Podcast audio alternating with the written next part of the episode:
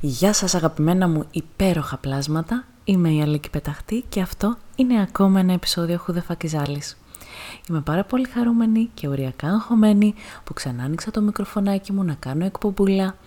Εύχομαι να περάσετε πάρα πολύ ωραία στις διακοπές σας, να ξεκουραστήκατε, αν πήγατε διακοπές δηλαδή, να ξεκουραστήκατε, να κοιμηθήκατε, να ερωτευτήκατε, να περάσετε πάρα πολύ όμορφα ε, και εγώ πέρασα πάρα πολύ όμορφα δεν έκανα συνταρακτικά πράγματα, αλλά είχα, ας το πούμε, ποιοτικό χρόνο με ποιοτικούς ανθρώπους σε ποιοτικά μέρη. Γιατί είμαι ποιοτική. Εύχομαι να μην κολλήσατε κορονοβιρούσι ή τέλος πάντων και να κολλήσατε να το περάσατε ανώδυνα και ψύχρεμα, να γνωρίσατε καινούριους ανθρώπους. Ε, και εγώ γνώρισα καινούριους ανθρώπους, γνώρισα κάποιους δράκους. Θα καταλάβουν αυτή τη λέω και τους στέλνω όλα μου τα φιλιά και όλη μου την αγάπη. Λοιπόν, βρισκόμαστε εδώ στο 11ο επεισόδιο. Who the fuck is Alice. Λοιπόν, σήμερα ε, επεισόδιο νούμερο 11. Στο επεισόδιο νούμερο 10 είπαμε για τα ζώδια και είπα έτσι με αφορμή την ε, dark και αυτοκαταστροφική πλευρά του ζωδίου μου του Σκορπιού ε, να μιλήσω σήμερα με μεγάλη χαρά για την κατάθλιψη και για τα μαύρα, ζωφερά, τρομακτικά, αδιέξοδα σκοτάδια της ψυχής μας. I am the man who hulks alone, and when I'm walking a dark road, and I know strolling through the park, when the light begins to change, I sometimes feel a little strange, a little anxious when it's dark. Fear of the dark. Fear of the dark.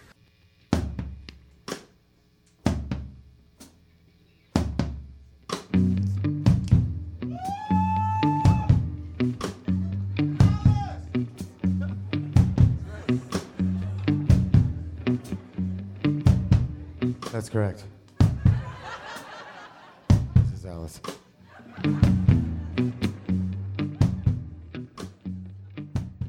Πριν λίγες μέρες λοιπόν μιλούσα στο τηλέφωνο με μια πολύ αγαπημένη μου φίλη και της λέω τι κάνεις, ε, πώς πέρασε το καλοκαίρι σου, που πήγες και τα λοιπά και μου λέει δεν έκανα πολλά πράγματα, γενικά δεν περνάω πολύ καλή φάση, με έχουν πιάσει τα ψυχολογικά μου, νιώθω σκατά, είμαι μια άχρηστη, αρχίζει να κλαίει, δεν μπορώ να νιώσω αρκετή με τίποτα, δεν μπορώ να ηρεμήσω με τον εαυτό μου, δεν μπορώ να τον αγαπήσω, τον λυπάμαι. Πολύ ωραίο το καλοκαιράκι σου. Και της λέω δεν πειράζει ρε με στεναχωριέσαι και της το κλείνω. Και τελικά σε όλα αυτά που μου ανέφερε θέλεις να σου πω ποιο ήταν το μεγαλύτερο πρόβλημα; Ότι τα σκέφτεται. Γιατί οι σκέψεις, οι σκέψεις, οι σκέψεις, οι σκέψεις μπορούν να σου καταστρέψουν την ψυχούλα σου και τα σωθικά σου. Οι σκέψεις είναι ο χειρότερος εχθρός του εαυτού σου και πάρα πολύ καλός φίλος ε, με το άγχος της κρίσης πανικού, την κατάθλιψη και γενικά οι σκέψεις μπορούν να σε ρίξουν στα άδετα της μαύρης μαυρίλας. Και θα σου πω τώρα πολύ επιστημονικά και περιστατωμένα τι συμβαίνει. Μαλακίες μπορώ να σου πω, αλλά κατάλαβες. Εσύ έχεις ένα μυαλό, το οποίο όπως ξέρουμε όλοι μας είναι ένα πάρα πολύ σημαντικό όργανο. Αυτό το όργανο λοιπόν έχει καθημερινά να εκτελέσει πάρα πολλές υποχρεώσεις, γενικά έχει πάρα πολλές δουλίτσες. Έχει να στείλει εντολές σε όλα σου τα όργανα να λειτουργήσουν σωστά. Έχει να αποθηκεύσει στο σκληρό κάποιες μνήμες. Έχει να σου δώσει καλά αντανακλαστικά αν συμβεί κάτι σοβαρό. Τέλος πάντων, έχει, έχει, έχει πάρα πολλά πράγματα. Και εσύ τι κάνεις λοιπόν, το υπερφορτώνεις με οποιαδήποτε παπαριά μπορείς να φανταστείς και έρχεται κάπου το σύστημα και λαγκάρει. Δεν είναι ότι δεν δουλεύει σωστά, αλλά από ένα σημείο και μετά δουλεύει όπως θέλει εκείνο. Για την ακρίβεια, αρχίζει και παίζει ένα μεγάλο βραχικύκλωμα. Και εκεί που πάει το μυαλό να δώσει εντολή, για παράδειγμα, στο στομάχι, ότι αδερφέ ήρθε η ώρα να φας, νομίζω έχεις πεινάσει, πα εσύ να φας, μπαίνουν σφινόπουτσες 15.000 σκέψεις για οτιδήποτε άσχετο, για τη μάνα σου που δεν σε θύλασε, για τα χρόνια που περνάνε, για ένα παιδικό σου τραύμα, για τον πρώην σου, για τη δίαιτα που δεν ξεκίνησες και αρχίζει το στομάχι και δεν νιώθει πολύ καλά και σφίγγεται και τελικά δεν πεινάει και τελικά δεν τρώει και τελικά δεν χέζεις και τελικά όλο το σύστημα έχει αρχίσει και υπολειτουργεί. Παρ' όλα αυτά, το μυαλό συνεχίζει όντως να δουλεύει, γιατί έτσι το έχεις μάθει, να μην σταματάει ποτέ.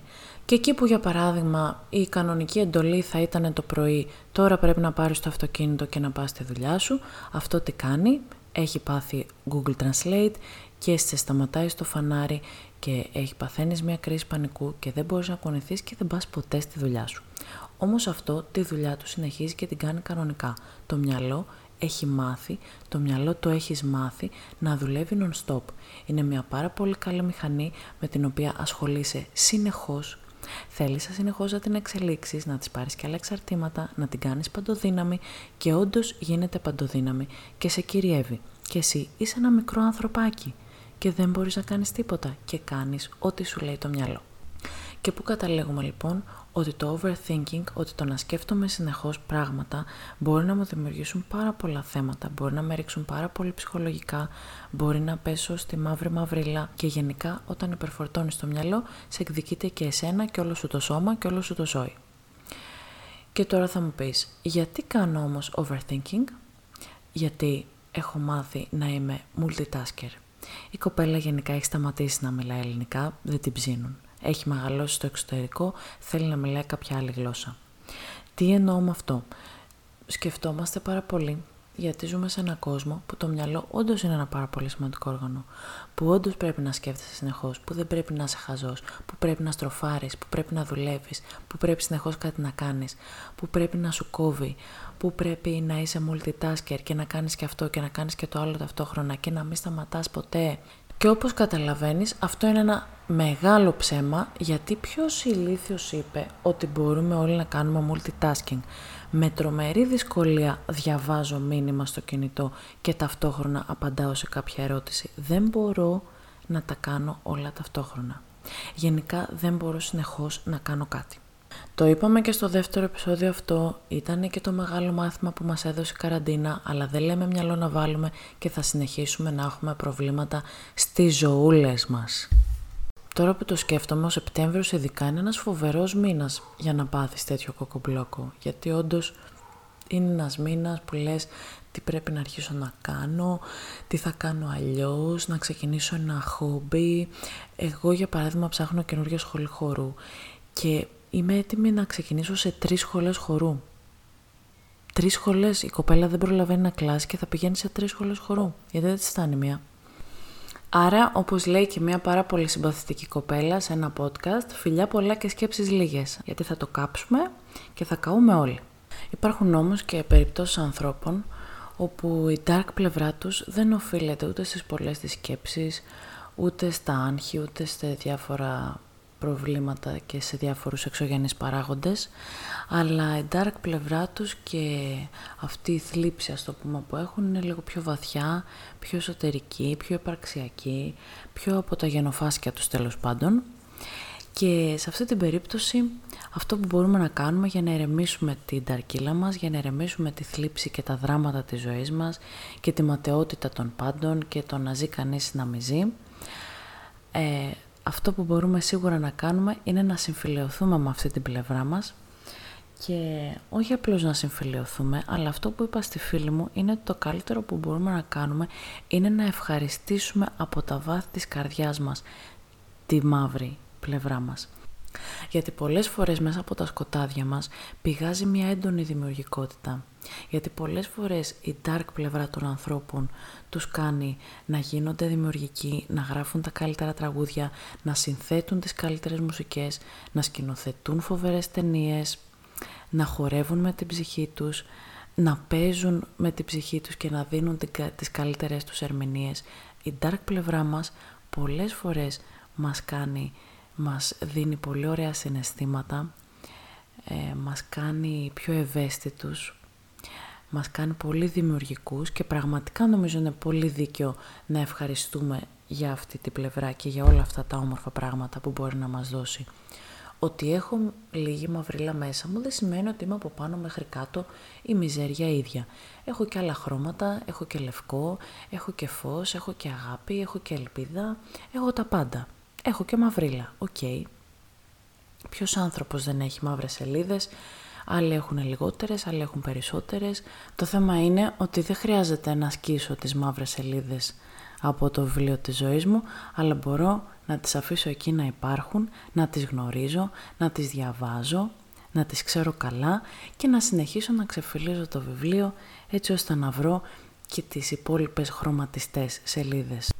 Γενικά νομίζω ότι όσο εμείς δαιμονοποιούμε κάποια πράγματα και τα βλέπουμε τεράστια και πω πω τι φοβερό είναι αυτό που μου συμβαίνει και συμβαίνει μόνο σε μένα και σε κανέναν άνθρωπο στον κόσμο, τόσο πιο σκοτεινά και πιο έντονα γίνονται ή όσο πιο από μακριά προσπαθούμε να τα κοιτάμε, τόσο πιο κατά πάνω μας έρχονται και μας πλακώνουν. Δεν είστε οι μόνοι που παθαίνετε κατάθλιψη και στεναχωριέστε και κλαίτε. Όλα είναι πολύ ανθρώπινα, όλα είναι πολύ φυσιολογικά, δεν χρειάζεται να τα δαιμονοποιούμε και να τα κάνουμε πιο μεγάλα και σκοτεινά από ό,τι είναι. Ε, τίποτα δεν είναι ξένο, όλα είναι δικά μας, όλα είναι κομμάτια μας, και τα καλά και τα κακά. Και εδώ είμαστε για να τα δούμε, για να τα δεχτούμε, για να τα αγαπήσουμε, για να τα λύσουμε. Οπότε η Νταρκίλα είναι φίλος μας, η κρίση πανικού είναι φίλος μας, οι αγχώδεις διαταραχές είναι φίλος μας, οι φοβίες, οι αιμονές, ο θυμός, η θλίψη, ε, οι αυτοκαταστροφικές τάσεις. Το 2020 και ο coronavirus είναι φίλος μας. Το μυαλό μας είναι πολύ καλός μας φίλος και ένα πολύ δυνατό μας όπλο, αλλά ας μην το αφήσουμε να υπερφορτώνεται και να λειτουργεί μόνο αυτό. Ας μην το αφήσουμε να στραφεί εναντίον μας και να μας κυριεύσει. Έχουμε άλλα τόσο ωραία όργανα πάνω μας, έχουμε άλλα τόσο ωραία χρώματα γύρω μας, έχουμε άλλα τόσο ωραία συναισθήματα που μπορούμε να νιώσουμε και φυσικά τίποτα μα τίποτα δεν χρειάζεται να το κρύβουμε, αυτοί είμαστε. Ανοίξτε το κουμπί του παντελονιού να βγει κιλάρα έξω γιατί θα σκάσει. Ε, είναι ωραίο να επικοινωνούμε και στον εαυτό μας και στους άλλους όλα μας τα κομμάτια.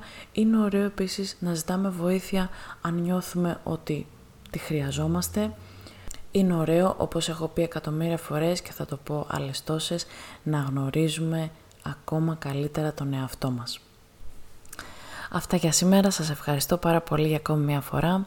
Επειδή έγινα πολύ ποιητική σε αυτό το επεισόδιο της επιστροφής, λέω να κλείσω και με ένα ποίημα. Με ένα ποίημα του Νίκου Καβαδία, έτσι για να μυρίσουμε και λίγη θάλασσα και να περάσουμε ομαλά από το καλοκαίρι στο φθινόπωρο. Και το ποίημα λέγεται «Αγαπάω». Αγαπάω το ότι θλιμμένο στον κόσμο. Τα θολά τα ματάκια, τους άρρωστους ανθρώπους, τα ξερά γυμνά δέντρα και τα έρημα πάρκα τις νεκρές πολιτείες, τους τρισκότινους τόπους, τους κυφτούς οδηπόρους που με ένα δισάκι για μια πολιτεία μακρινή ξεκινάνε. Τους τυφλούς μουσικούς των πολύβουων δρόμων, τους φτωχούς, τους αλήτες, αυτούς που πεινάνε. Τα χλωμάτα κορίτσια που πάντα προσμένουν τον υπότι που είδαν μια βραδιά στον ηρώ τους να φανεί από τα βάθη του απέραντου δρόμου. Τους κοιμόμενους κύκνους πάνω στα σπροφτερό τους, τα καράβια που φεύγουν για καινούρια ταξίδια και δεν ξέρουν καλά αν θα γυρίσουν ποτέ πίσω. Αγαπάω και θα ήθελα μαζί τους να πάω και ούτε πια να γυρίσω. Αγαπάω τις κλαμμένες ωραίες γυναίκες που κοιτάνε μακριά, που κοιτάνε θλιμμένα. Αγαπώ σε τούτο τον κόσμο ό,τι κλαίει, γιατί μοιάζει με μένα. Αγαπάω όλα τα αγαπημένα μου υπέροχα πλάσματα που με άκουσαν μέχρι τέλους και τα ευχαριστώ μέσα από την καρδιά μου. Ξέρω ότι μπορεί να σας έριξα λίγο, αλλά δεν μασάτε, δεν παθαίνετε τίποτα. Αυτά για σήμερα, τα λέμε σε δύο εβδομάδες και όπως είπαμε, φιλιά πολλά και σκέψεις λίγες. Alice.